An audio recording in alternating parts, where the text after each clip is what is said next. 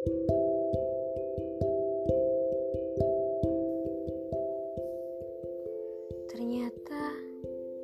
saya sebodoh ini. Sekedar menatap pun berpengaruh besar. Mulut bisa selalu berbohong, tapi hati tidak akan pernah. Ketika saya berjuang mati-matian untuk menghapus rasa, dan kamu bahkan tidak berjuang sedikit pun. Ya, karena memang Rasa yang saya punya berbeda dengan rasa yang kamu punya. Itu benar-benar menghancurkan saya. Ingin tahu seberapa hancurnya?